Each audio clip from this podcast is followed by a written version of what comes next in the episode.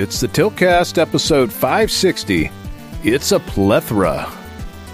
And this week, guys, we talk more Baldur's Gate 3, the Starfield, Armor. Core 6, All the games. Lies of P, and all of the upcoming games. Stay tuned. October's gonna suck. Ah, We're back. It's a Tiltcast. I was afraid you're gonna be frozen there for a second, and I realized you just weren't know, moving. Um, it is September 22nd, about 7:30 p.m. 75 degrees outside, and we are back in business yet again. Uh, Rusty is doing things for the Illuminati, and it is just me and Jason tonight. So I'm Nos. I'm Jason. It's an M-rated show, and with the two of us, you'll get about 30 minutes of bullshit, Bullshit. some games, and some news. So, yeah, we're uh, we're back in the seat again. Yep. Um. So, anything interesting happened this week? Non-gaming related.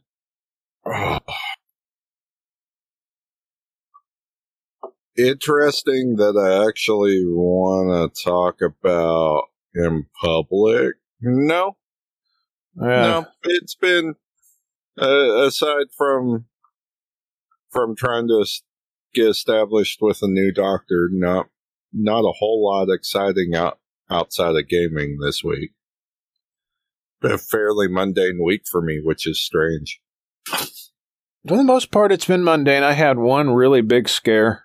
Um, on Monday, I was pretty sure that Lola had had a uh, a seizure, um, which is kind of scary. She uh, was playing rope with me, and then she just dropped the rope.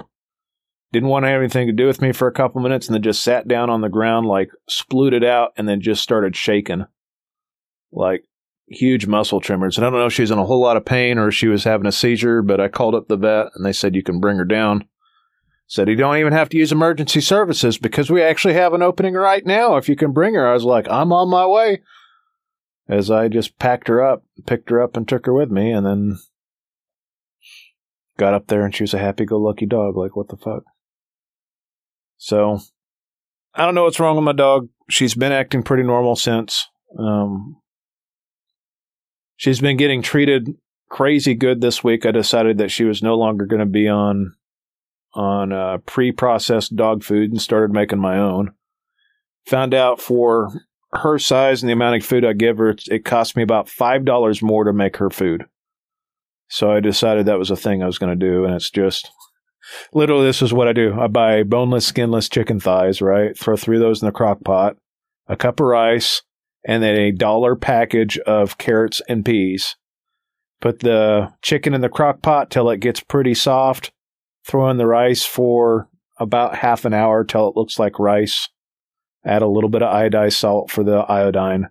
Throw in my peas and carrots for another 20 minutes. And the, the rice is not good enough for a human because it's kind of mushy. But for a dog, she thinks it's the best thing ever. So she's been eating, uh, eating that for breakfast and dinner every day.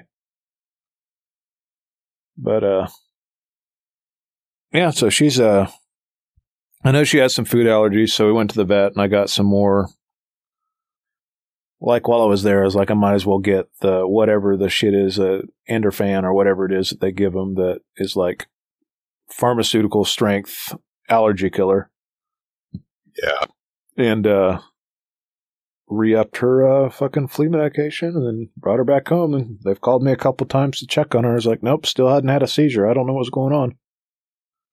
They have all sorts of theories, you know, like the super paranoid side of me is like, oh, did she like piss off one of the neighbors so bad they're like feeding her antifreeze or something? Like, but you know, I know that's not the case. Like, who knows? Well, I mean, it's like I told you, uh, and, and it's something. Pity, pity breeds, even even the mixed ones, they can be very, um, uh, very specific as far as food ingestion, etc. Right?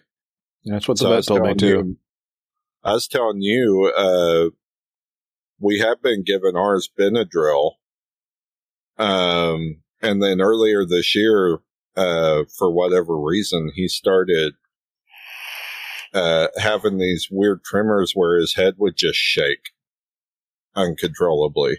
Weird. Um, and we switched his allergy medicine to cetirizine, and he's been fine. Well, whatever the thing is that we're giving her now is, I say we, me, that I'm giving her now is working pretty well. And I, I feel like she's probably built up a tolerance to Benadryl because it doesn't seem to have the same effects it used to. It doesn't even make her tired, to be honest with you, at least not to my knowledge. Um, but yeah, she's uh, she's doing just fine. But other than that, threw me off kilter too because I'm also I've got to go into a wedding here in a few weeks. I had to find a friend uh, watch her for a few days, and of course, you know it's always like sketch to ask somebody to like stay at your house for a while unless you know them really well. And I had a couple of offers. I posted it on a pretty public feed on my Facebook, and in the last couple of last year or so, with me doing photography stuff, like a lot of people added me that I don't know that well. And I was like, ah, oh, shit, I hope none of them answer. And of course, a couple of them did. Like, oh, I could come over. And I'm just like, I don't know if I know you very well. And then my friend Tim, like, responded like later in the evening. He's like, Hey, do you still need somebody? I was like, Thank God it's fucking Tim. I've known this guy for the better part of two decades. Yes, I don't mind if you stay at my house for a few days. I will pay you good money. Um, come stay with my dog. Um, I know you're not going to like potentially steal shit in my house.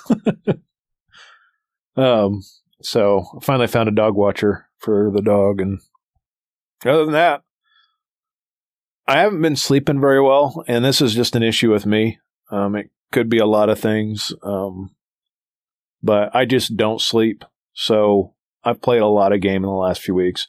Like I mentioned last week, like I beat Starfield and went in new game plus three, plus one, plus two. Yeah, plus three. I'm in new game plus three, and I'm not sure. I think I want to. I'm slow burning it, so but I'm doing things differently. So I feel like you get a lot more out of the game. Well, there's a couple ways to play without spoiling the end of the game. I think if you're in your first run, it's it's a good idea. Like when you look at the system and it says level one or level five or level ten or whatever, that you just go visit all the interesting things you can see on a planet. Like you can endlessly land on a planet and find new things. That's not what I'm saying. What I am saying is that it'll have points of interest on certain planets in each one of the galaxies, and each of those contains a few quests. And it's worth going yeah. down there and exploring that because you'll get some decent loot, you'll get some get decent experience, and it'll all be leveled to your level. Um, similarly, it doesn't do as good of that when you're level 60 plus, like I am right now. So I'm level 71. Again, I'm on New Game Plus 3. Um, so I don't get as much out of that experience unless I'd just re-rolled a new character, which I totally could do, but I don't really want to do that right now. Um, and play it that way. And so I've been any of the quests that you do when you're level will level the enemies to you. Um, as long as you load into an interior, if that makes sense. So you'll be out on the planet surface doing something, and those levels will be whatever level the planet is. And once you get inside, it'll be level to you. So I run into like level 98 elites um, as a level 70, which gives me great items. Right. And I have mine on hard. I've had it on the hardest difficulty before, but the enemies are a little too bullet spongy. And the amount of time it takes me to kill them, it takes me too long to get through an encounter that way. That it does for me to just put it on hard and get better elites and get through an encounter inside of like 20 or 30 minutes, which is what I'd rather do versus it taking me like on the very hardest setting because it takes like double the bullets to kill them. They don't give you hardly any more XP. You spend a whole lot more ammo. Um, and it's just not as fun because you get to a point where you're not as tactical. It's okay to have some enemies in the group that are a bullet sponge because they're basically an elite boss, right? But I want the other enemies that are still deadly to go down on like four, five, six, seven hits instead of like three magazines. Which on very hard, you run into like five enemies in a room that take like three magazines to get through, which that's just bad tuning in that case. So Yeah. hard's been the perfect sweet spot for me, and that's all I'll play it again if I start a full campaign all the way over. But uh, yeah, I've barely I've done a little bit of the main quest on the new game plus three. Done a little bit of the faction stuff. Been focusing on some of the stuff I didn't focus the first time around, like just some of the weird random story quests you run into with the activities. Um, a big exploring a lot more derelict ships. Um, those are no joke. Um, they'll tell you what level they are, but when you go into a system, usually after you've visited planets, sometimes you'll see a space, a star station, and it'll have a number next to it. That's the level, basically like uh, expected level, not the level of enemies, but what level you need to be in there at. So, like even early on in the solar system, like there's a level fifty, like docking or docking uh, space station that is pretty has some pretty decent enemies in it and pretty decently leveled weapons in it for me. So if you're looking for like random dungeons to do, like don't skip out on the star stations. Those are pretty cool. And and then there's a casino, and I'll just say that much, but it's like one of the coolest things ever. Um, Nice. I'm still having a lot of fun with that game. I've beat the hell out of it, and I could get a whole lot of extra gameplay on it. It's a really long game, man.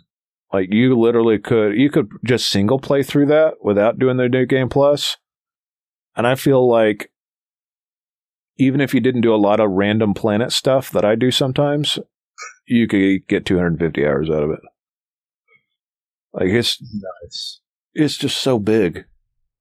Um, again, it's not as good as Baldur's Gate. Like I can't admit that, but the amount of content, there's more content in that game. There's a lot more random shit you can do in there that's pretty fun. Like like I said, even last week, right? I'm talking about it a lot because I've obviously enjoyed my time with it, right? It's like I'm level high level. I'm gonna go to the high level planets, and then go dungeon grind on the high level planets and get better gear. Right now, I'm really satisfied with my gear, so I'm like, I kind of want to see how some of these other stories play out. So that's kind of where I've been with it because there's so many of them. Um, Yeah. Best loot quarter tip I can give you. Two things. Early on, um, sell everything at Neon.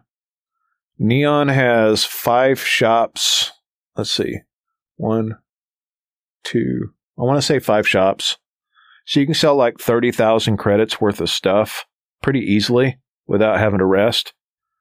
And then you got to rest on Neon um 20 let's see 24 you got to rest 33 hours on Neon in order for all that to restock on credits. And that's the fastest way to sell everything I found. And that's one been my major gripe is like the vendors don't have enough credits. Like they could have four times as many credits because at a certain point, especially if you're like me, even at not picking everything up, but just picking up all the weapons, A, you get overburdened with weapons. And then B, you're hauling like a hundred thousand dollars worth of shit back to sell. And if you find a single vendor to sell it to, you're selling it like five to 11,000 credits at a time. And then you got to wait two minutes of real time, depending on the planet or area for it to restock. And so it take you like 25 minutes to sell all your shit if it's a single vendor thing versus Neon, which takes you like five minutes and you can sell like $100,000 worth of crap. Um, and it is worth picking up the guns. Like the spacesuits, it's questionable if it's worth picking those up because they weigh like 20 pounds a piece sometimes, and then they're worth like half of what a gun that weighs two pounds costs. So, like, I almost only do uh, spacesuits if they're an upgrade. The other thing you can do, like mid game, is build an outpost and then in the outpost, literally just make a container for dropping shit off at and dropping all of your materials at. Like there's a whole in-depth thing with warehousing where I throw this whole all my shit, all my raw resources into a sifter. It sifts it out to a warehouse, which is combined materials. So like all of the weird frames and bullshit that it, that it requires for complex builds. And then it sorts out minerals and gas and liquid and it sorts all these into huge containers. And I found a planet that has aluminum and iron, so I can build an infinite amount of containers. Um, and so like I don't use my base for anything other than raw storage for upgrades, and I have a stupid amount of storage.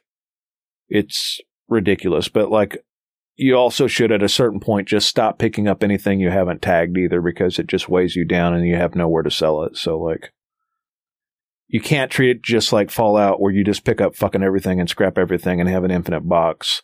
You almost have to think like if you ever played 76, you had a weight limit on both your settlement and on you. So you really have to prioritize what you're picking up and what you're treasuring and everything else. But you can basically get infinite storage on Starfield because you could just build box after box after box after box and just store shit. But each box has a weight limit. So I've got a whole storage room full of shit that's that I've pared down, but like most of my weapons that if I switch my tactics, I could go back to that planet and switch weapons out. And then different types of spacesuits for different loads I've got in there too. And then I keep a handful of things like that on my ship that aren't part of my specific loadout. And it's better to stick to like a single gun, like gun type. Like pistols is kind of weak. You can start off with the pistol skill. I still haven't leveled it up. Shotguns are pretty OP and don't require a lot of skill aside from getting up close and having good damage resistance. And uh, Yeah.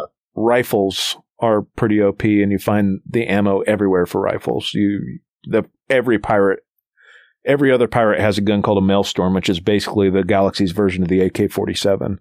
It's a horrible gun, and even at the max level, it's still a horrible gun. Um, I haven't found a good roll on one yet, but the ammo for it's usable in like two or three other different weapons, and that are rifles. And so, like, you can just go rifles from the get go and be just fine.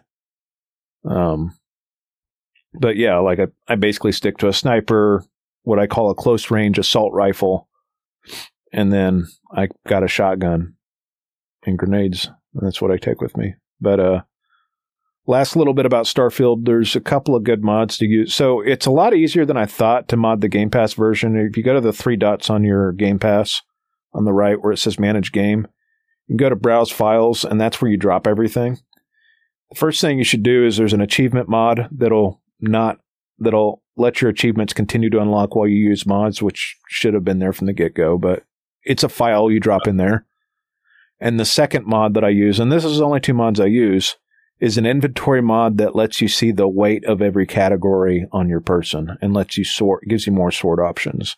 So I can tell if I have like 60 pounds of sandwiches on my character when I shouldn't. So those are, that's the mod, like Star UI is the mod that you should have on that game. And I know there's others that are out there and there's going to be a whole bunch of other shit, but those are super easy light mods that I'm using right now and everything else is pretty vanilla. But, uh, yeah, I've had a lot of fun with that game. Like the more that I play it, it's it's my 4.75 of the year. Yeah, not my 4.9 Baldur's Gate, but it's my super strong number two of the year. Nice. Um, before I go into some new games, is there anything you've been playing much recently? I've been uh, just still cracking away at Baldur's Gate, though. I've I I did a lot this week. Um, so I've pretty much uh, uh, I think broken through and completed um the whole cursed area around the Moonrise Towers. I just finished last night the I didn't realize I was getting into it till I was too far into it to stop. So I was up a little too late last night. Um, uh, did that big boss battle on Act Two. So, did you get to Act Three? Uh, well, I I saved the game and exited as soon as the the fight was over, and I got the gem off of his armor. So, how many hours are you in now? Uh, let's see what the what does Steam say? Uh, Steam says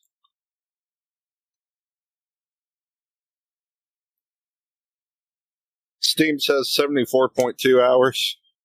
Damn, you spent a good 15 hours longer than I did before I got to Act Two. You mean before you got into Or Act Act- Three? into Act Uh, Three, I'm ready to. Basically, where I'm at is I'm ready to head into Baldur's Gate. And Act Three is about as long as Act One and Two combined. Yeah. So, uh, and it's it starts pretty slow.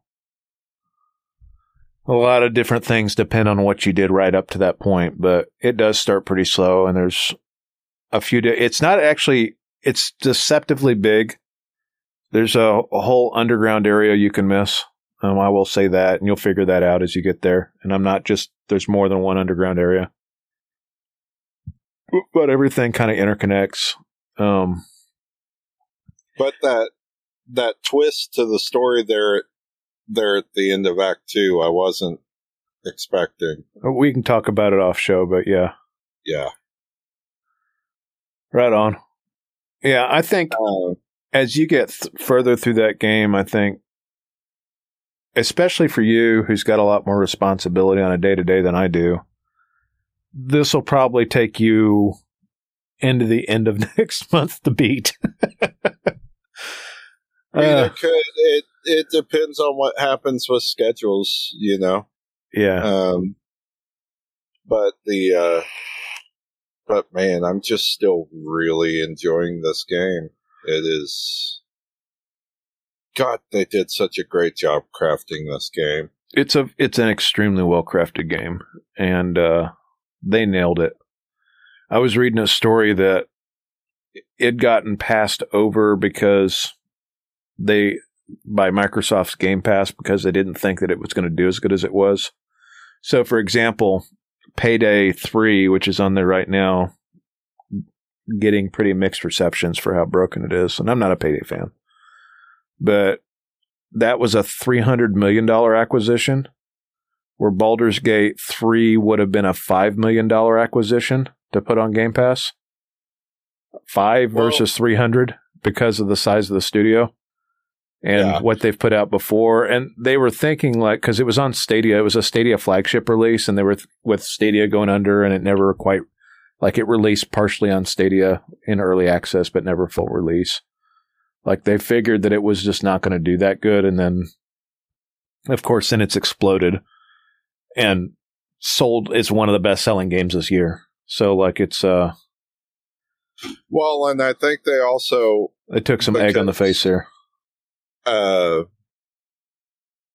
uh both of the Dark Alliance games, as much as I personally enjoyed the shit out of them, you know, those being the most recent Baldur's Gate games after this, both Dark Alliance games didn't have the amount of sales that Baldur's Gate 1 and 2 had. So I think that played a part in their decision too. I think they thought, Well, they're probably well, thinking it's like not going to be the crowd for it. Uh, not thinking about the the boom in D and D specifically, as far as you know, streaming and just overall play. Well, cetera, it's- right. And it's good for a couple of their home studios because two of their home studios now, which are two of my favorite studios ever, are going to benefit from this because they also make well crafted CRPGs. I mean, you've got inXile, right? The Wasteland guys and old Fallout. You got Obsidian, again, the best, the best Fallout studios Fallout. to, to date, um, who've also made CRPGs both under their wing. And they got to be thinking like, hey, maybe it's time for inXile to do something like this, right? Maybe it's time. And it's weird because like Obsidian and inXile are both doing completely different games. Like uh, inXile is doing kind of like this weird Bioshock themed like first person game, which first person's never been their thing. So we'll see how that turns out. And then you've got Obsidian doing Avowed, which is like a more narrative focused Skyrim style game, which Obsidian like they do good story writing because they got what's his name, Josh Sawyer. Um, yeah, So we'll just have to see. But like you know, Outer Worlds was decent, but not Obsidian's best work. Like I liked it, but there's just something with the pacing of that game that's just a little bit off. Um, I mean, it, it's like it a was- solid four out of five, but it's just it's not as good as some of their other stuff. it was good, but because of the pacing issues in the third act, there just really didn't feel like there was a lot of replayability to that game. It didn't feel like the game was that long either. The areas were kind of small. It's kind of linear in its approach. Like there's a, it's, I say that you can solve issues a lot of different ways, but the level to level, like you can't really play it much out of, out of order. It just feels condensed. I think they're definitely working within a budget. Like it's, if they did another one, I'd definitely play it because I'd like to see what they improve on and if they improve on the pacing and the scope. But I am more looking forward to Avowed and seeing what they do. I'm I'm glad that Microsoft has those two studios because again, those are PC gaming studios that I grew up with. You know, um, basically doing CRPG stuff, and CRPGs have been my jam as long as I've been an adult, basically. Fallout 1 and 2 were my first real, I guess, M rated experiences as a PC gamer. Because the first PC games that I was playing, you know, I'm not going to count the bullshit Mac games I played when I was a kid, but the, you know, it would have been Final Fantasy 9, I think. Whatever one had Quest- Quistis and Squall in it. Yeah. Um, so Oh, like Quistis and Squall, that was eight. eight. Okay, so yeah, eight. The one that was kind of going for more of a Emo. yeah, very emo. Um, Very emo, but very, um, at the time, modern real world with a lot of what was in it. So, Oh, I it- mean, yeah. a, you didn't. Ma- it- black it's a mages didn't look like black mages. yeah, it, it took a lot more of the sensibilities of, um, you know, the, the nineties, early two thousands America into that game, even more so than Final Fantasy 7 did. Yeah, it has a. I'm remembering it with rose-colored glasses, but I don't remember what it actually. Yeah, it looks a lot more uh, basic. Looking at screenshots now. Well, yeah, but that's also a shit that came out in what 90 something. 98 i think uh, uh 99. yeah i knew it was right there so Yeah, I was know. like 16, 17 when that game came out. 24 years ago man Yeah. Yeah, it's it's definitely it was one of my it was I built a PC with a voodoo card for that. Um mowed a lot of lawns, put in a lot of siding to get that game in that computer. A whole summer's worth of working at Arby's plus putting in siding with my dad's friend. i i ran that shit on a on an intel pentium 4 integrated graphics Mine no was voodoo card Yeah, mine was a voodoo card, and I remember breaking down. My grandfather had a gateway PC, and his son in law lived with him at the time and convinced him to go ahead and upgrade. So I took the shell of that gateway PC, You know, we're talking old, right? Cal computers. Um, I took the shell of that with the processor, added a voodoo card to it, and more RAM, and a bigger hard drive, and that became my gaming PC. And then, of course, I had the she had a really good monitor. Now that I think about it, I had a Trinitron that at the time I found secondhand for like a hundred bucks. Which nowadays that same Trinitron is like seven hundred dollars because it's like perfect for retro gaming. And but yeah, it literally weighed like two hundred pounds or something. Like it was so fucking heavy. And the desk I had it sitting on was like solid steel, so like it was everything in that room was just heavy. That computer sitting on that desk with that monitor sitting on that desk was so heavy and that game was like six DVDs or something like that. I remember buying the PC game in a Babbage's of all things, right? And it was this book. It, it looked like a yearbook that had all of those DVDs or CDs in it because there, there weren't DVDs yet. I don't think. Maybe there was. Yeah, there was DVDs. shit i bought mine in a hastings Yeah, Hastings was by my old college dorm. So I bought Doom 3 for that same PC that I continued to mod. But um, rose-colored glasses aside, I did play some other things. Um, I had heard there was a big patch for uh, Jedi Fallen Order. I've been anxious to play that game You for a while. Jedi Survivor. Jedi Survivor, yeah. And I've been anxious to play that game for a while. I've only gotten through the first couple of acts, and I can't remember the name of the planet that I'm on, but it's the first planet where you have a hub and you live in a bar. And it does a lot of weird stuff with the animation. Uh, Digital Foundry did a pretty good thing saying it was the worst optimized game of 2023 on PC, and I tend to agree. It just bottlenecks. It doesn't. My GPU usage um, never goes above 60%. My CPU usage never goes above 20%. It only seems to use like a handful of cores at a time.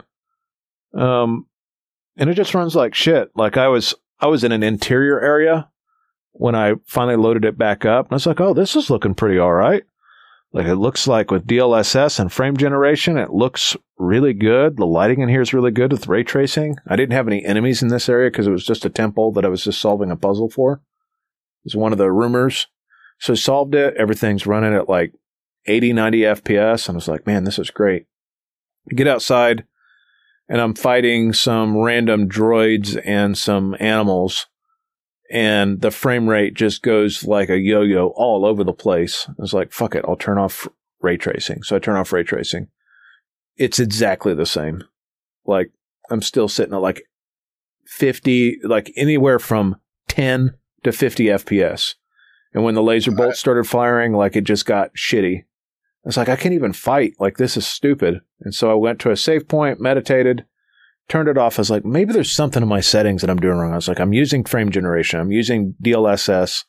I dropped it from 4K down back to 2K. Something's wrong. I was like, this is the same attitude I had last time I did this. So I started looking around. Then I found the Digital Foundry video that showed that basically nothing had been fixed aside from adding a feature. And even with adding the feature, like when it's doing frame generation, it's getting herky jerky on the non inserted frame with the animations, which is one of the other reasons that it just looks weird as fuck. It still takes like a minute or more every time you turn the game on to load in shaders. I want it to play so badly, and it just is not playable right now on PC. Um, even with that, I again, I'm I'm not running a poor man's PC, and neither are you, Jason. Like you're running a 3080, I'm running a 4090. I'm running a 5900X on there. Like, And all expectation would be if my 3080 struggles, your 4090 should be able to power through it. but it doesn't even brute force it. And it's not like, it's like I'm running my RAM on an XMP profile, so it's running at 3600, and I'm running on an NVMe. So, like, I'm at the optimal setup to run this on pretty much any setting. And turning settings down, Right. turning it down to medium, turning it down to 2K, turning off ray tracing, and adding frame generation in and DLSS performance. I can't get consistent performance. It just yo-yos all over the place. It runs buttery smooth for a minute and then out of nowhere, it just fucking just buries itself in the dirt and it's just inconsistent and distracting and shitty. And it makes me mad because I really want to play that game. Yeah. So from what I found found out, right? Uh because when you told me that, I started looking around. And apparently um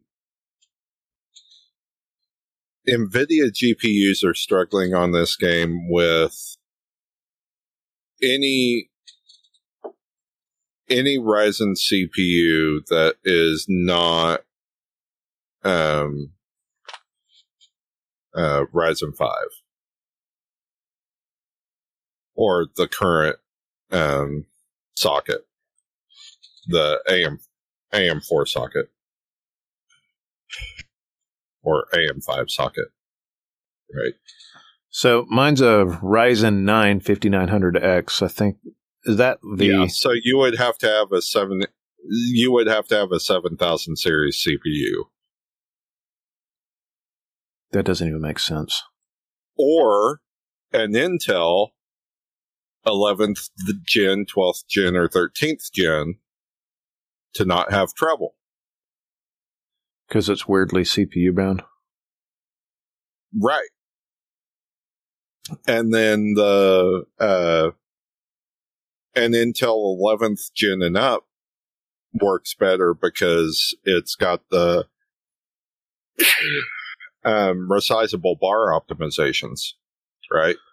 Well, I'm not going to get myself a, Um, a Ryzen 9 39 or 7950X right. because I don't want to upgrade my motherboard and all my RAM right now. And because my Intel CPU is a ninth gen CPU that doesn't have resizable bar, that's my CPU bottleneck. Until they fix optimization. Yeah, and I got like a 64 megabyte cache on that thing. Like that's the thing I was thinking, and I've literally had no issues with any other game. Yep. It, it's just how they're optimized and what hardware they're optimized for. If you want ray tracing and you want anything other than higher than medium quality textures, uh, Well, it doesn't matter the setting. The have- texture streaming's fucking broke on my computer. you've even tried going down as I went low. as medium. I went low in performance mode. I get the same exact issues. Did you try low without ray tracing and see if Well, ray tracing's the first thing I, di- I dumped. I can't get it to run like any bit normal. It runs the same no matter what setting I put it on. Slightly improved FPS, but the consistency of the FPS is the problem. Drops down to like 10, jumps up to 100, drops down to 10, jumps up to 100. Like it's, it's fucked up. they're just not optimized for enough equipment configurations. Uh, I don't think they optimize it at all, to be honest with you. Which is sad because fucking Fallen Order ran great. Like I never had any issues with Fallen Order. Yeah, it just, it makes me so mad. I, you know, it, I, what Like when you talk I about like what- game of I the year and we're talking at the, the when we're talking I at the end of the year, it's going to be my. day, Oh, go ahead. Jeez. I think what I said the other day was perfectly summarized it. This is seventy dollars that we're never getting back, and we're never getting our enjoyment out of. Yeah, I'm going to have to borrow that game from Trent, and I'm just going to wait till close to the end of the year. But honestly, it's still like the biggest. It's the biggest disappointment this year. Like, it's the first time I'm like, I wish I'd have bought this on a console so that I could enjoy it because it was obviously optimized for consoles, as nobody on consoles is bitching the way we are. But I also don't want to. I don't, you know, it's probably not 60 FPS on console. Like, it still drove me batty to play quote unquote performance mode on God of War and see it drop into the 40s. And after playing 60 to 100 plus FPS on everything, like I see a difference and it feels lethargic to me. Um, and so I, at this point, I always optimize for matching my refresh rate on my TV, which is 120 hertz. And then after that, bumping up whatever setting. And honestly, everything else, I basically get there without having to do anything. I know, Right. like a lot of people are saying Starfield's optimization's busted. It probably is, but I'm brute forcing the fuck through it. I run anywhere from 90 to 120 FPS on it. I've got it on perfect settings, Well, yeah, there's and it still doesn't have. anecdo- and it's anecdotal FSR2. evidence out there. There's plenty of anecdotal evidence out there that it's not optimized to run well with any graphics card below a 4080 or a um, uh, RX 7800. Yeah, but you're running Uh, everything at 1080p. So if you run it because your monitor, right, like Yeah, you should be able to run it max settings all the time. yeah, And I'll even at fine 'cause 2K. I'm not running it. Yeah, I'll be fine because I'm not trying to run at 1440 or or 4K or even ultra wide. Yeah, Rusty's running a. There were some ultra wide support issues for that game, and we had to find an FOV mod for him so he could get it to work.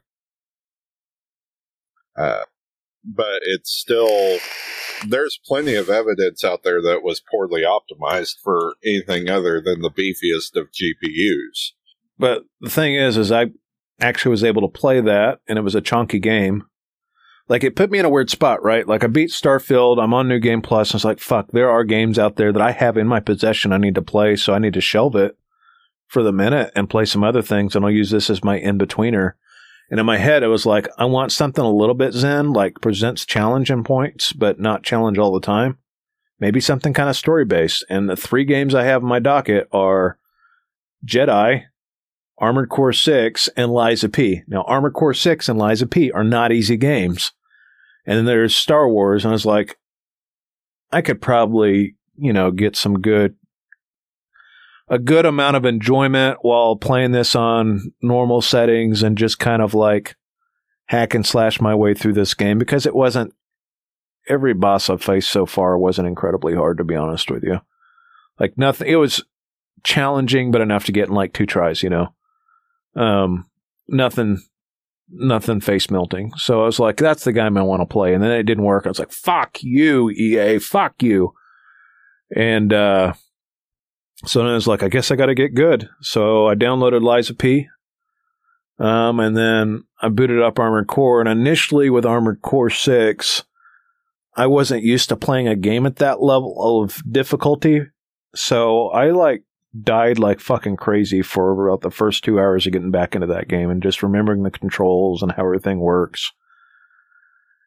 And I've been chipping away at it. There's some things that have taken me multiple tries to beat. I am there's five chapters. I'm at the end of chapter four on the last part of that, but I haven't gotten back. I played it a little bit before we got on the show today and advanced to the last part of the chapter, and it's pretty hard, so I've got to retool my mech again. There was a particular boss in like mission two or three of Act Four that was incredibly hard. That really took me. I don't know. Like the missions are fast. It took me 30 minutes of figuring it out before getting to that boss and then finally destroying him. I figured out that the meta for that game in most instances is dual Gatling guns for me, the fast tank treads, and then one of two things either plasma missiles plus the 10 missile launcher or, um, what's the other one? It's called songbirds. They're like double bazookas that you put on your, on your shoulders and they do a stupid amount of damage. So I finally yeah. got through one of these encounters that was giving me a lot of trouble by putting on tank treads, strafing around them like fucking like a maniac, getting in close and pummeling the fuck out of him with Gatling guns and dual bazookas basically. Just backing this dude into a corner and just unleashing on this guy for like three minutes straight. Um, and that particular strategy of either dual missile launchers or dual bazookas plus Gatling guns fucking owns. And the other way to do that is dual shotguns, which I've got two laser shotguns, which I can equip, plus dual bazookas, which was another tactic on the boss. Immediately following that, that I one shot him with dual shotguns and dual bazookas with tank treads. And then another strategy I found that I like a lot is this is stupid, but I've got missile launchers on both hands and missile launchers on my back. And the missile launchers my back are varying damage, but also a huge stagger amount. And the uh, missile launchers in my hands just continue to just keep pew pewing. And I get these tank treads that let me hover through most of the level called tetrapod legs. And I just turn into a hovering missile boat and just fire missiles just nonstop at things. They carry a stupid amount of ammo. So that has been a really good strategy for certain areas too. I still have not gotten good with the melee in that game. Um, although one boss required me to use this thing that's like a spear to get in close. But I've like chipped through that way faster than I thought I would. Um, it's a pretty hard game. Not gonna lie, like I can replay levels and I have, and some of the bosses still challenge me. Like there's one really hard boss kind of early in the game. It's a guy that shoots out a fuckload of missiles and lasers and lights the ground on fire and does all this bullshit and then I found that my strategy of uh, dual Gatling guns and dual missile launchers, plasma launchers, um, fucking smoke this guy now. So like, I have the boss that used to like eat my fucking lunch on farm because it's a DPS race boss. I have better weapons now. I understand the strategy. I understand that it's a pressure, just put pressure on that boss like no tomorrow. And honestly, that's like the one thing I like about it. It's like the Bloodborne of mech games. It's so fast paced and it wants you a lot of times to play so aggressively. Um, like it's an adrenaline rush, but it is kind of hard to play that game for multiple hours straight because it's it's intense all the time. Like all the engagements are intense. Everything's intense about that game. And so I don't know. It's an interesting game. Like so far, like I said, I've I've got a little bit of game left, and I'll beat it. But who knows how long hard that final boss is, and what I need to get. But like they have these arena bo- bosses that you can fight that give you extra items to unlock certain things on your like hard stats for your mech. So like for me, I increased the healing from heal kits or from engineering kits or whatever they call their health packs. And then I increased my toughness on my mech and then increased my ballistic damage. So like that, and I gave myself a kick because I found out that I really like dive bombing something and kicking it. Um, because it adds a lot of damage to something. The mechanic with this game is it's called stagger, and so when you do ballistic, well, it's not even just ballistic, but every weapon has a stagger value, and when you fill up the stagger gauge on an enemy, it kind of stops them in their tracks for a minute, and they take like double damage. So the goal is with any fight to rain death on something until you stagger it, and then unleash damage on them while they're staggered. So having it could be something as simple as going in with like dual plasma of shotguns and wearing something stagger all the way down and then unloading on it with like two cannons or two bazookas once they're staggered to get that extra punchy damage once they're staggered. Um there's a whole lot of jumping around in that game and a whole lot of circle strafing with tank treads, which is what I like to do a lot. Um, I play it a lot like Quake. Um, it's a good game. Again, it's a very intense game though, so it's kind of hard for me to play it in long stretches. Um, which brings me to another hard game, uh, Lies of P. Um, don't play Lies of P like Dark Souls. It's a different animal. It's uh, it has a pretty generous parry window. So Sekiro has this like 0.2 millisecond, I don't know, like 0.2 second parry window timing, right? and you have to like hit it on the nose and if you have like any input lag or any lag period you just don't hit it and i never got good at it. Maybe if i go back through it maybe i get better i got better. But i suck at sekiro. Just gonna throw that on the table. Never finished it. Um bloodborne i'm pretty good at bloodborne. I never finished it though weird come from somebody that's beat the hell out of all the dark souls and elden ring Yeah. and Demon Souls, right? Going into New Game Plus three on that. Um, but I've never been thought of myself as good at pairing. Um, Lies of P's all about pairing.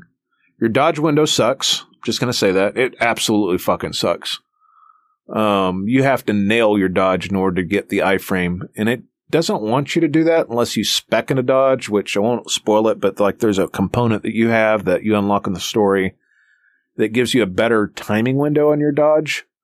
So, and that took me a few hours to get to a point where I got the upgrade where I had the option to upgrade dodge, and which I just didn't because I'd already kind of figured out the parry timing on stuff.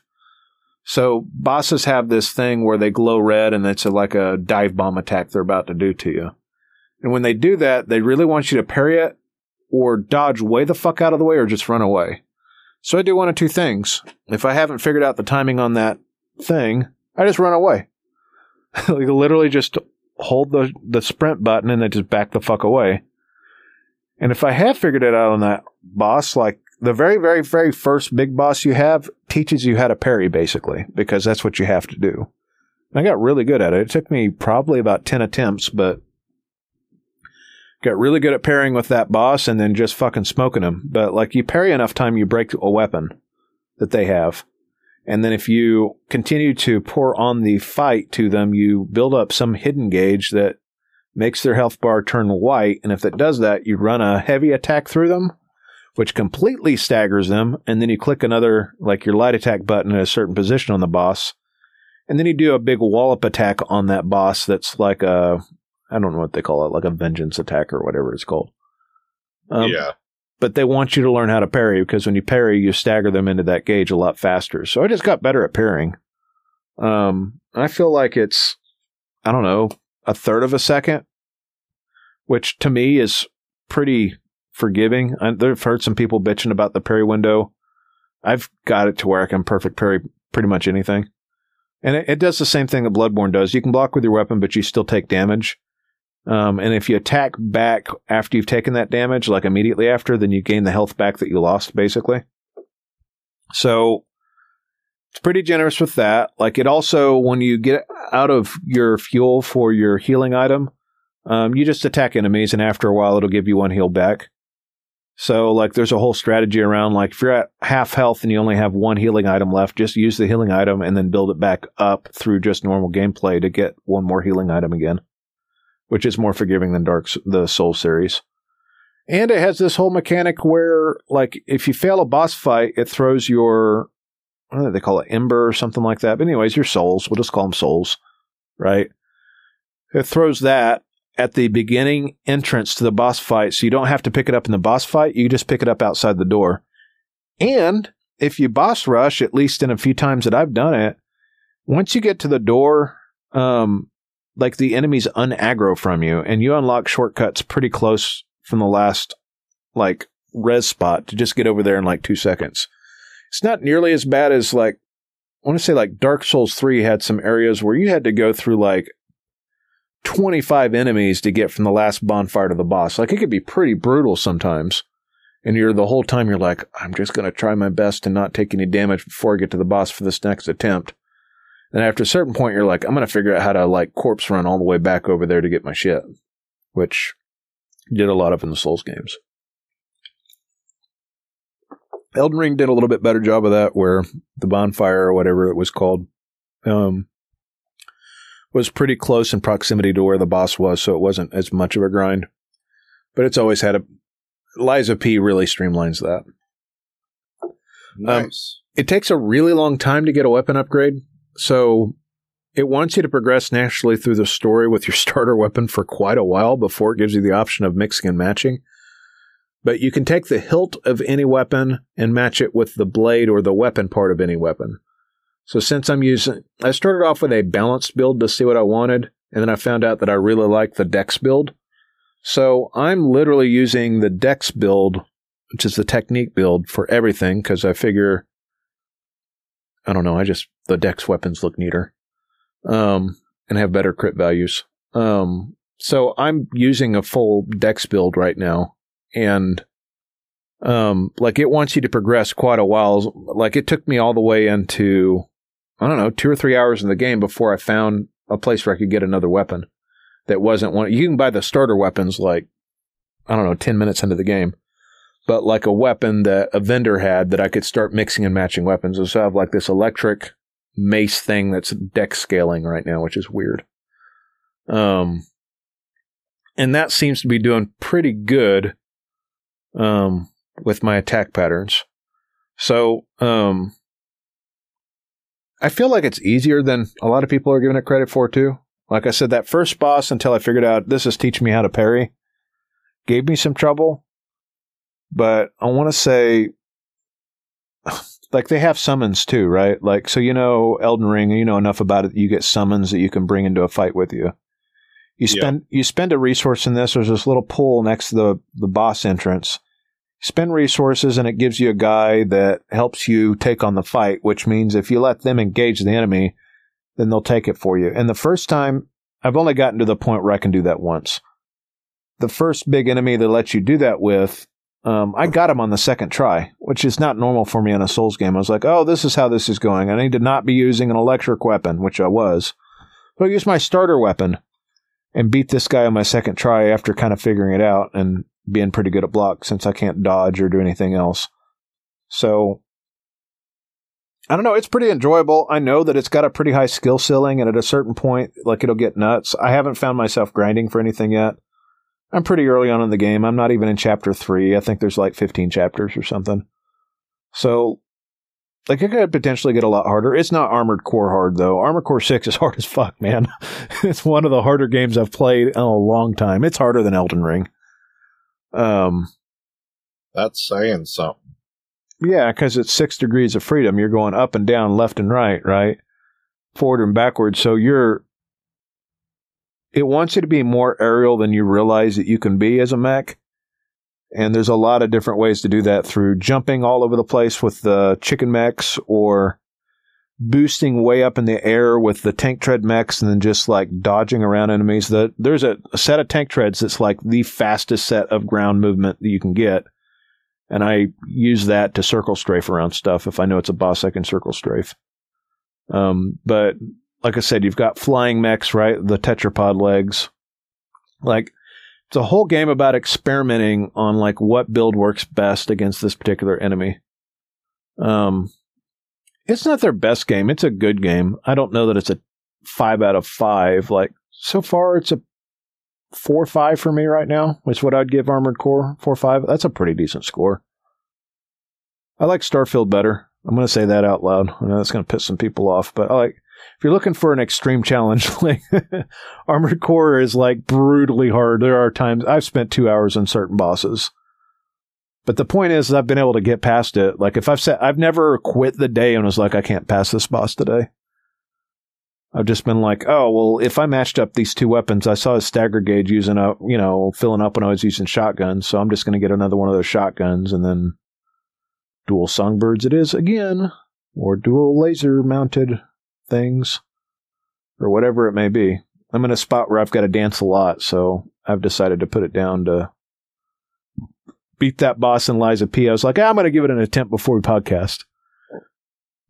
Literally, like 15 minutes later, I'd passed the boss.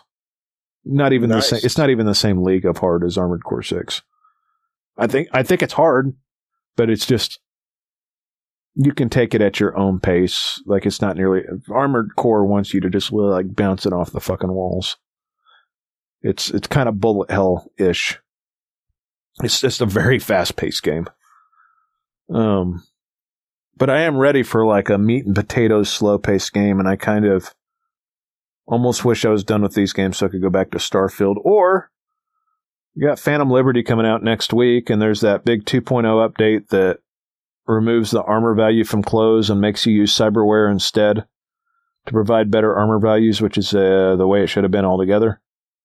And then Yeah. you've got the whole Phantom Liberty DLC.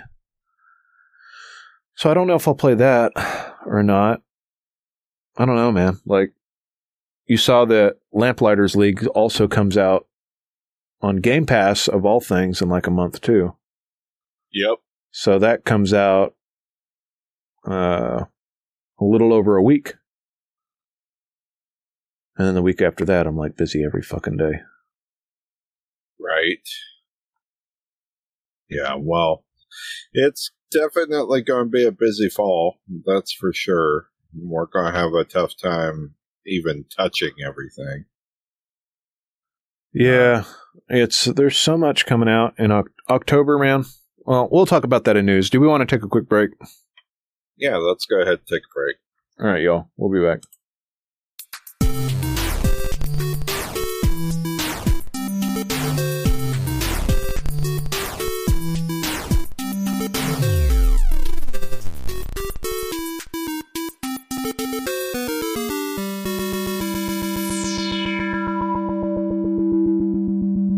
And we're back.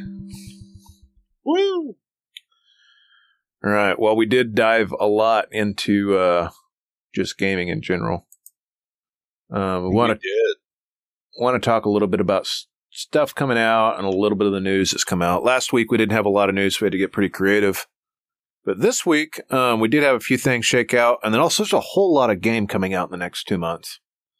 Like I don't even know how I'm going to get through all of this, so stay tuned. Maybe I'm going to get through two. I could get through. I might even be able to. I'm not going to commit to this. I could beat Armored Core this weekend, I think. And I think I could beat Lies of P by the end of next week. I don't know if I'm going to get into Phantom Liberty next week or not because it's a lot.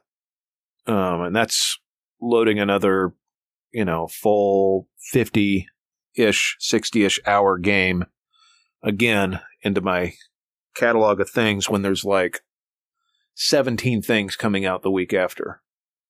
Um, I I'm already of the opinion I'm pushing Phantom Liberty to next year. I don't know that we're going to do like a DLC of the year kind of thing at the end of the year. Yeah, at, at this point, um, I just got to focus on finishing Baldur's Gate, getting to Starfield at some point, um, and maybe trying giving Mirage a try. Is that the one know. that's? I'm not sold on that yet. I'm probably going to wait a second because Lamplighters League is um, a game that's coming out on Game Pass on October 3rd, and they're the people that made BattleTech. It's another strategy game that they have.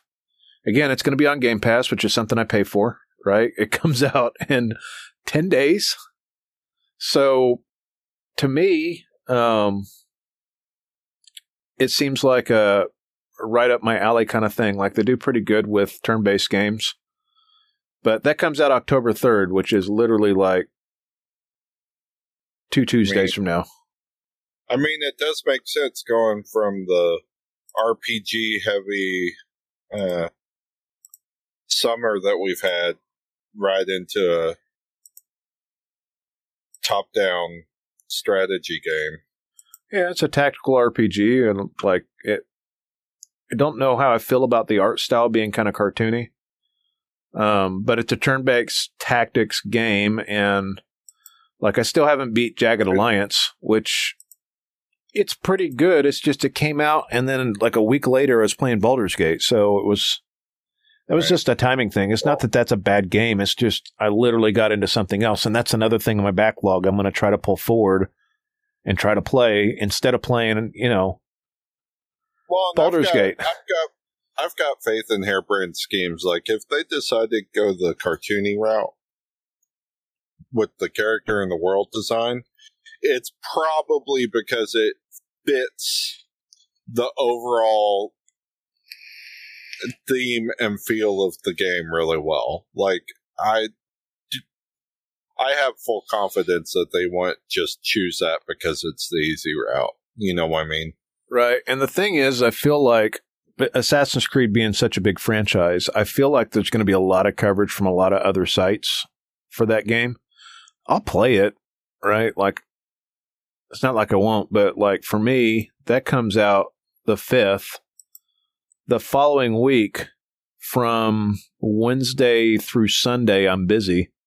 So, like, I have that weekend to mess with it, or I could just play Lamplighters League the whole time, and then while I'm traveling, probably play it on my Steam Deck through Game Pass through uh, Cloud. Right. So, like in my head, that's kind of my game plan. I know I'm not going to get any Assassin's Creed time while I'm traveling, so Lamplighters League will fit that bill a lot better. I'm and I'm hoping to be done done with Lies of P by that point, uh, if it sucks me in enough. So you know, if you are a person like me that watches very little TV and sleeps very little, um, and plays a lot of game, then even at my level of gaming and my level of commitment, like I'm looking at October going, fuck. And we haven't even started on the fact that Darktide is going to be out on Series X and S as of October 4th, which also coincides with the huge update they're doing to the classes. So a big criticism of that game is you had the four classes that you started out with, right? You have Sharpshooter, you have Ogryn, you have Psyker, um, and then you have Zealot. And there was a little bit of variety in the builds, but not a lot. And they're adding huge core updates to the skills so you can diversify your build in the same way that you had like you had like three or four different archetypes per character for Vermintide 2.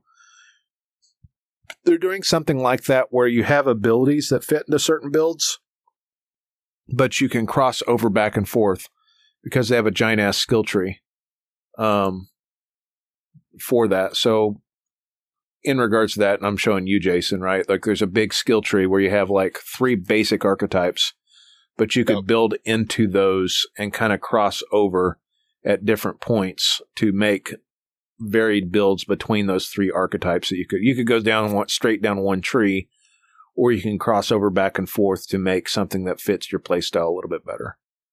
So, I don't know. That looks like one, two, three.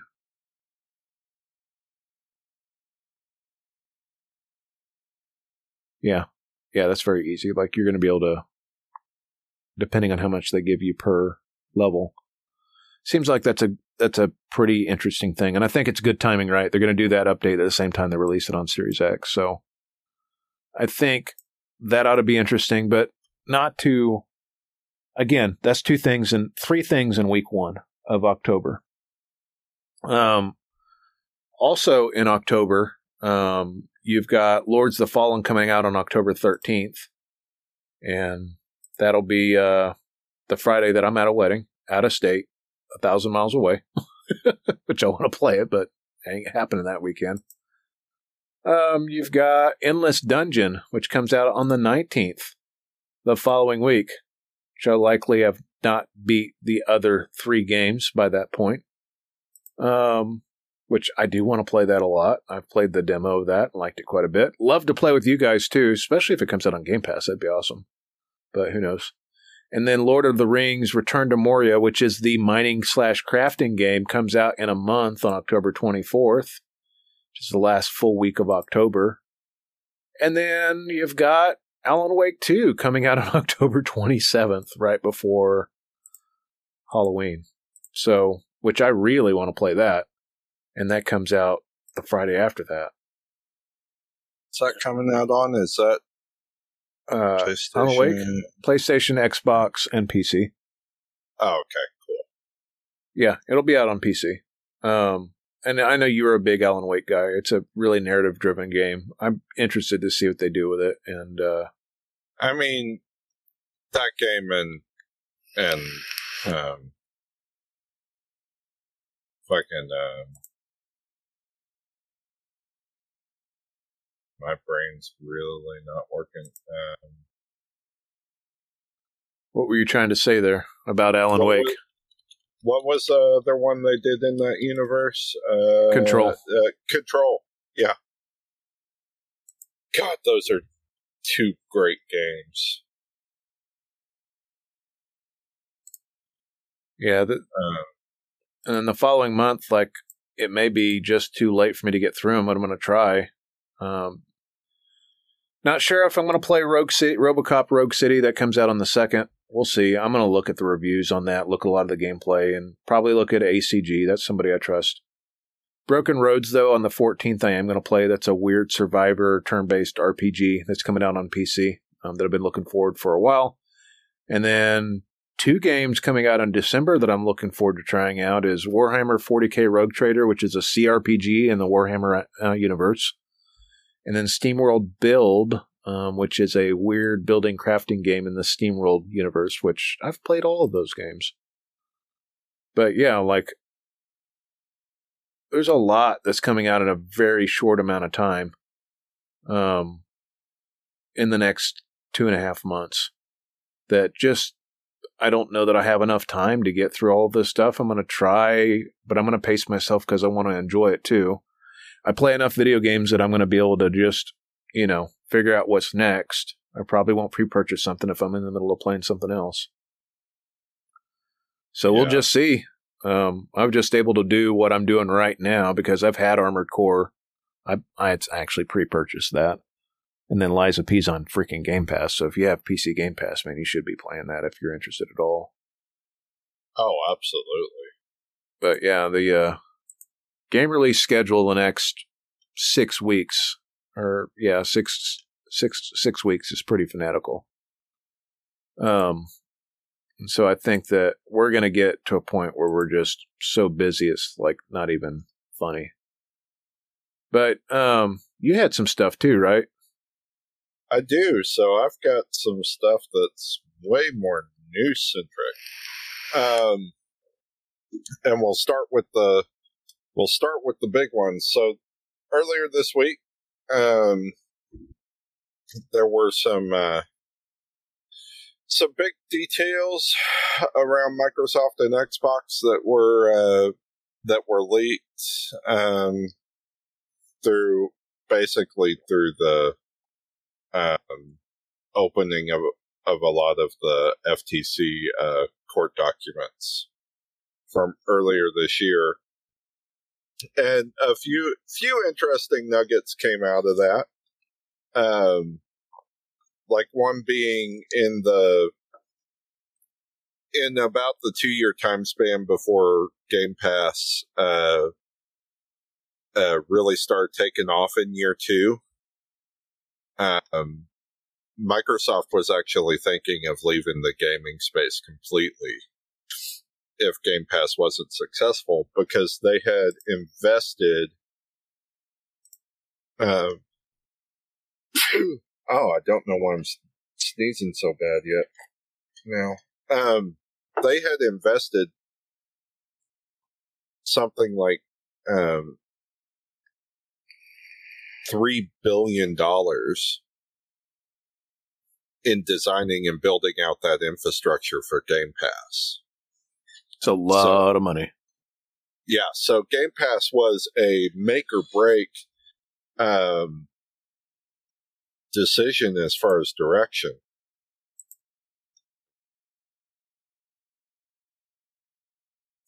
Oh, your stream closed. Don't freak me out there for a second. Um, uh, but the the success uh, that it is, has had um, kind of turned that around. Now that said, um, they still initially projected that they could reach over 100 million subscribers by 2030. Um, uh, but Spencer actually, during the proceedings, um, suggested that the company most likely will be reorienting reorienting that strategy if it doesn't achieve that milestone by 2026 or 2027. So the growth over the last few years has been such that they're kind of going to call it a missed goal if they don't hit it earlier, which says a lot about the product, right? But well, they've got putting out the good product that they're putting out now. It's just taken a long time to catch up. Like they did say, and Starfield was not a bust for them. Um, there was a lot of worry that if they didn't get that right, like there are some things that need fixing with that game. I won't deny. Um, but like they had 10 million players, right? With like 6 million plus of those being on Game Pass on Starfield. So like they finally had something that had the count to justify the money. You know what I mean? Yeah. Now, granted, a lot of what Spencer was saying there could be taken with a grain of salt, though, because they could be trying to make it make their position in the gaming market look weak weaker than it actually is for acquisitions for for the purpose of the Activision Blizzard acquisition. Yeah, that immediately came to mind when you said that because they've been doing that now for like a year and a half. Yep. And um, if they could get Call of Duty plus World of Warcraft and Diablo, like those are big wins for them. Those are two very big studios. I'm not a big Call of Duty guy, but I know that that's a huge player base of people that literally just play that game. Like there are people that play video games and there are people that just play Call of Duty, um, and have been for like 20 years. So, yeah. like that player count is something that a lot of companies want. I understand why PlayStation is really holding hard on that because it is such a big franchise for them. And yeah. it, it's just it's like the whole console wars thing. Like that's the whole, one of the big reasons that Starfield was getting review bombed is it's a Xbox and PC exclusive. And so you have to have one of those two things to get it. And of course, you know, PlayStation users can't play it unless they have a PC or they have an Xbox. So there's a lot of haterade going out. Again, there's some things that it doesn't do great. I understand that. But as a jack of all trades open world game, there's a, there's nothing that beats that. It's it is right. it is a perfect lose yourself game. As yeah. proven by the fact that I've got 160 hours in that game already inside of a month. right? Yeah, it's it it it's a decent hit. It just it didn't have the the buying punch that um uh, that Baldur's Gate three did, but at the same time, people didn't have any other choice. You had to buy it to play it, right? Wasn't on Game Pass. So well, similarly, that's a Baldur's Gate. Baldur's Gate wasn't on Game Pass or on Xbox. Uh, It gets a release date, I want to say in like November or later this year. They're going to put it on Xbox, not on Game Pass. Because Larian's already decided it's too popular for you to have to just buy it. But, uh, like it's at a point where, you know, PlayStation users got to play that, where no other console user got to play that. Um, so kind of tit for tat, right? But Bethesda is now a, a Microsoft exclusive studio, which makes a lot of people on. There's a lot of people younger than us that are caught up in the same console war bullshit we were 10, 15 years ago. Um, and back when we had less disposable income where it was a big deal to buy both consoles at the same time. Um, or have less options. I mean, you've got consoles plus PC for you to play. I've got, I don't have Xbox, but everything that's on Xbox that's exclusive comes out on PC. So I have a PC and I have, you know, a PlayStation. I've just decided that I'm not going to get into a space. There's no need for me to get the console. I'm just going to get the same version of games that I can run much better on my PC. Um, and we've already established between me and John that Diablo has got pretty good crossplay. So, um, I don't know. I understand that there's a lot of 20 somethings and teenagers out there that play video games that want to get into this console war beef. Yeah. But continuing that same line, along with those leaks came some new details about the restructuring of the acquisition um, to assuage uh, some of the concerns over in the EU and in Britain, What did you Um, find?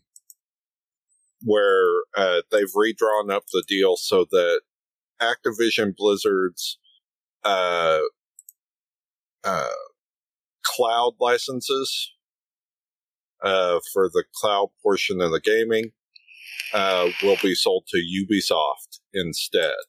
Interesting. Um, so this is to assuage the fears of everybody over in Europe that uh, that the acquisition would give Microsoft a overwhelming mo- uh, monopoly on cloud gaming services. Um, and then uh, just a funny anecdote that came out of some of the documents.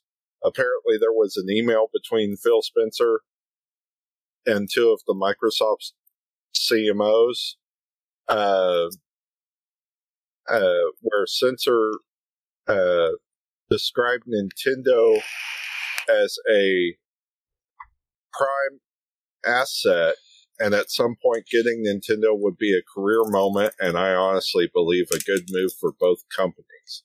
Though he did acknowledge in the same email that it would be difficult as Nintendo is sitting on a big pile of cash.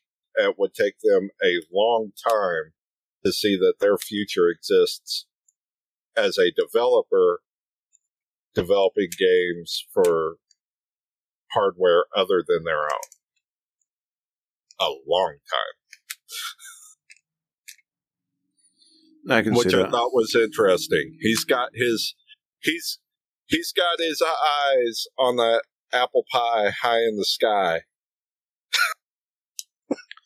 Well, speaking of Apple, um, I was actually going down a YouTube hole, and of course, you know, I'm interested. I'm not an Apple fan because I don't like the weird walled garden, as Rusty puts it, of Apple products. But there is some pretty impressive tech under the hood of the iPhone 15. I was watching some Japanese YouTuber um, review the iPhone 15 with Resident Evil and it was like 1500 by 768 or something like that. resolution at 30 FPS, but it was playing Resident Evil. He had it hooked up to a monitor, had his phone connected to a controller, and you know had it. It's funny that it, now it's got USB C, but USB C out to HDMI to the monitor, and he was playing Resident Evil on a full screen TV through his phone. Which is interesting, except for the fact, like, what happens when you get notifications from everybody while you're in while you're playing a game. You know what I mean? Yeah. Um, which that could be really distracting. You're in the middle of playing this awesome immersive single player experience, and you got text messages popping up on the screen, and then you know, um, maybe you're in a in a situation where those text messages shouldn't be seen by your kids, right? Um, so like, it's an interesting concept. I think it's cool that like it can do that. I kind of want my phone technology separated from my gaming technology, though, which is why the Steam Deck is just awesome for my use case um, for any kind of mobile gaming. But like, I think it's a pretty cool thing that they're able to do what they're doing. I don't know what the selection of games are, but the tech itself was pretty impressive with what they're doing with the iPhone 15. Um, but speaking of handheld, like, so I haven't gotten around to Mortal Kombat. I don't know if I'm playing that this year or not. Um, but I I definitely want to. I will say I've watched a lot of gameplay for it just because I want to see. Um, you know, they've done really great with uh, the character designs and the character models in in the last three games, right? Um, and I kind of wanted to to see a little bit how the how the game would start, considering this is supposedly a new reboot and a brand new timeline after the end of the last game. I need to. I've got um, a real good friend, uh, a pretty decent friend of mine that's a, one of the lead developers of the game. I need to ask him what the single player content's like because I don't. I'm nowhere near good enough to play the competitive stuff on that game. Um, and if there's a lot of single player content, then it would be something that I play this year. Um, well, it's like I the only fighting game that I actually play. You know, I can tell you that uh, if you were to, and I didn't watch this whole thing because I didn't want to spoil the game for myself, but I did find several uh, videos on YouTube that are just like all of the uh, cutscenes for it, and all the cutscenes alone are four hours. Damn. So, and from the from the 20 first 20 minutes worth of it that I watched, it looks like the story's going to be pretty damn good. It yeah, I mean like, the the, the last one had like a pretty Ed Boon and team uh, are really maxing themselves out on this one. It's something that's been unique to the franchise, where like Street Fighter has been very much a you know a multiplayer experience, right, and a tournament fighter, and they've done really good in that space. And I know that Street Fighter released this year. I don't do fighting games like I used to because I don't have anybody to play with, and I'm not in a space where I want to play competitively with people that know life that game. Got a couple of, I've got a work friend of mine that know life's that game. That's exceptionally good and way better than I'll ever be. So it's like the only person I know that plays the game, you know, is going to put hundreds of hours into it, you know. But I just, yeah. that's not the style of game that I typically play. So for me, it's, all right, I'm done with all these narrative experiences am I in a space that I can play that right now? And if I am, then yeah, I'll give her a rip, you know?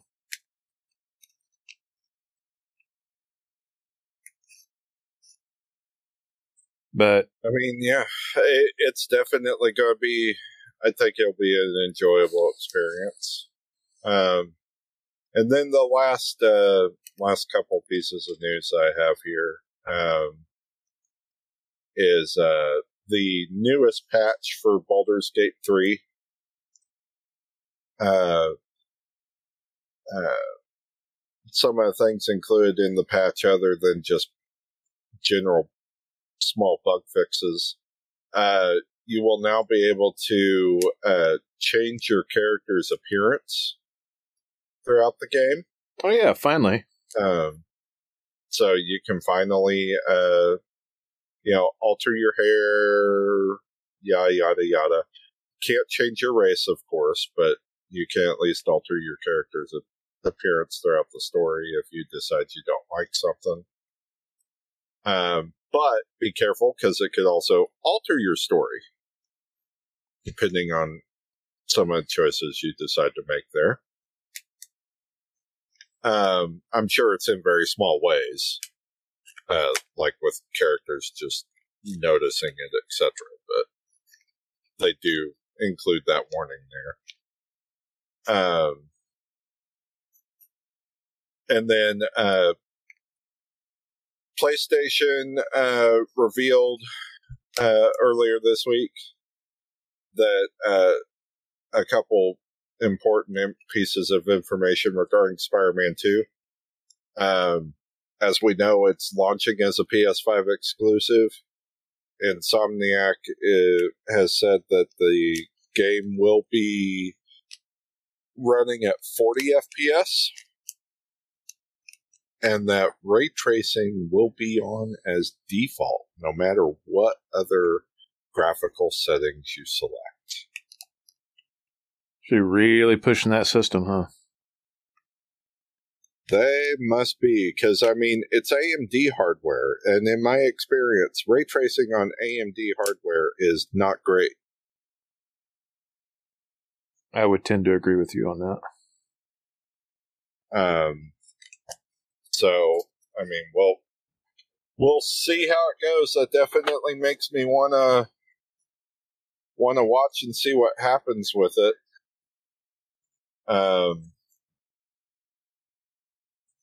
I mean, who knows? Maybe that particular architecture handles it better, but uh, NVIDIA's ray tracing, even now,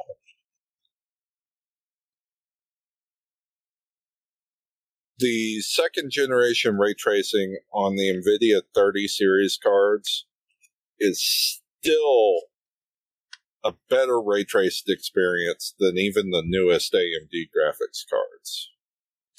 Yeah, I haven't heard anything good about ray tracing on the uh, on anything on anything AMD that even comes close to performing as good as Nvidia's stuff because of DLSS. Well, it's not even um, necessarily DLSS as much as it is just the fidelity of the rays. Well, uh, if you watch, so a, a good ex- Digital Foundry does a lot of good videos on stuff, but like if you watch what FSR2 looks like on Jedi versus DLSS, like FSR2 is a muddy mess. It looks like shit. Um, DLSS looks a hell of a lot better than FSR2. Um, especially when it comes to like particle effects and stuff like that. Like it changes the way lighting looks whereas DLSS is just a much smoother upscaler than FSR. Like AMD, I think, has cornered the market in CPUs, but NVIDIA has definitely cornered the market in graphics cards. Um, there's until NVIDIA really catches up, and I'm and unless I'm in a budget market for something, like I'm going to continue to be Team Green for a while, um, because yeah. it just nothing that AMD's put out has really even come close. The only thing they've really done good is like make the market for budget gaming better. Um, and brought down the cost of the 4070 by 50 bucks because the was it the 6800 was it I don't know which one it is. Maybe one of the budget cards that is comparable to a 4070 that Radeon has um, is like 500 bucks. So they took the 4070 and dropped it from 600 to 550 which is good. Like the 4 series cards are powerful as fuck and a 4070 is going to get you even past the level, you know, the Series 3 cards. So, like, if you're on the, again, I would just go Team Green in that case, right? Spend it at 50 extra bucks and get a better card that'll do ray tracing and frame insertion. And frame insertion's a game changer on stuff like um, Cyberpunk. And I'm literally playing on ultra settings right. Again, I'm playing the hog, right? But I max out my frame rate with Cyberpunk with full ray tracing on Psycho and match my TV's frame rate. Whereas I don't, you know, and that's with frame insertion. Frame insertion like pushes it all the way up to the limit. Um, and I can't tell a difference between frame insertion on and off, except for Witcher for a while when they first implemented it. Like it would get a little herky jerky sometimes. And the only thing I can think of, it looks like the game is like constantly catching up sometimes, or at least it did. I haven't played it since then. But um, we were talking about Mortal Kombat. Um, if you want to see something funny, um, just look at the Switch version of the new Mortal Kombat versus any other version. It looks like the shaders are turned off and they're using like lower resolution resolution textures by a long shot. Everybody looks really bug eyed. Um, there's no lighting shaders on any. Well, I mean there is, but it's like really rudimentary. It looks like a game from the 2000s. It really does because it's just low poly everything. Um, everything looks plastic. Everything it looks like Unity assets. Like not to dog on them too bad, but like they made it work on a Switch. But I wouldn't get the Switch Switch version unless it was like thirty bucks and I had no other options. Um, it looks like hot garbage, and you need to be a really big fan. Um, something else I was just going to just quickly mention too. Um, because Rusty was like needing widescreen support, I started looking at like what games like Starfield look like in widescreen. And having a 32 by 9 resolution, which is like double the inches on the left and right of my current TV, um, made me really want a 57 inch gaming monitor that is 32 by 9 made by Samsung. It's called the Odyssey Neo G9. Problem is, it's like $2,500. And uh, I could be a whale, but I don't want to be that much of a whale because it sounds stupid. Um, but it does look really neat to play stuff in ultra wide. Now I kind of get why Rusty does it, to be honest with you. I've uh, been satisfied with 16 by 9 for a while, but like ultra wide curved display does seem really fucking neat. Yeah.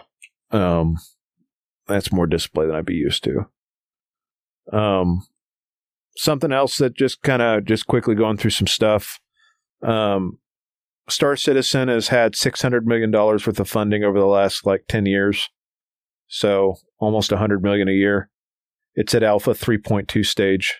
Um, it's still there's some really strong defenders of that series. I'd like to see it hit a 1.0 uh, before I even give it a try. I do want to actually try it if that does the things that I want it to do. Like if it takes the place of a sim game like Elite Dangerous and does that really good, I'd love to play that. But like to my knowledge, they haven't expanded on the Galaxy that much, and the story mode for that game is still not implemented. It's just huge sandbox for the moment. So I'm just been putting it off and not giving them any money till it actually becomes a thing. Um, Evil Dead is not getting any new updates. The Switch version got canceled. Um, that's being made by Saber Interactive. So that game, I guess, is not doing so hot. And so it's kind of sad, but I was also sad that it turned out to be an asymmetrical multiplayer game. Um, when it came out, I really wanted something that was just Evil Dead and not Dead by Daylight or the Jason versus uh, the Jason game. Yeah. Um, so the uh, Striking Distance Studios was the studio that had a bunch of former developers from Dead Space that made Callisto Protocol. Call. Apparently, that was more of a flop than I even I realized. So they had a budget of like 120 million dollars, and they only moved like three million units, and then you needed to move like 12 or 10 or 12 million units to make their money back. So they sunk a lot of money into a game that didn't quite get off the ground. And apparently, uh, from talking to Trent and anybody else that played it, it wasn't a really long game that had some kind of clunky combat. And just, I think Trent really wants to like it, but like it did not hit the same Dead Space marks that he wanted it to. So coming from somebody like him who was really into that, like that's kind of sad, but they just didn't deliver on what they were promising. Um, if you get a chance, you should look at the new Dra- Dragon's Dogma 2 gameplay. it looks like Dragon's Dogma, just with way updated graphics. Like you can try to run the old Dragon's Dogma at a pretty high frame rate and a pretty high resolution, and it still looks like an old game. It's a good game. It's a little clunky. It's pretty fun though. Um, it looks pretty good. Plays the same. Looks the same. Has a little bit more interactive encounters. I'm all for it. I don't know when that's coming out, but I am. My body is ready. And then Yeah. finally, the other small update I got is Sea of Thieves finally getting a solo mode. I don't know exactly what that entails, but the problem with Sea of Thieves was A, I couldn't pause it, and B, I was always playing with other people that just wanted to troll me. And it was a pretty simplistic game, so like it had really good sail physics and really good water physics, but I got pretty bored with it after a while. Um, I'm glad that it has a solo mode and it's on Game Pass, so um, yeah, like it's still a big old sandbox in solo mode, so and it has decreased rewards. Yeah, I'm still not going to play that. All right, well, I guess I'm still not playing um Sea of Thieves, but hey, if you want to play easy mode Sea of Thieves, there is that update um that's coming out go. soon. But that was all I had for news. What else did you have that we haven't covered? Mm, really, that's about it. All right. Well, where can you find us? Find us at tiltcast.com. Find us on Facebook and twitter.com slash tiltcast. Our YouTube channels, youtube.com slash real tiltcast, and search for us on iTunes and Spotify. Subscribe. Find some friends to the show. You got Cabbage. Um, you've got For the Love of Gaming. you've got NoQuarters.net, BMFcast.com, and TVGP.tv. They play CRPGs and Bethesda games. And with that, it's the end of the show. All right. Peace.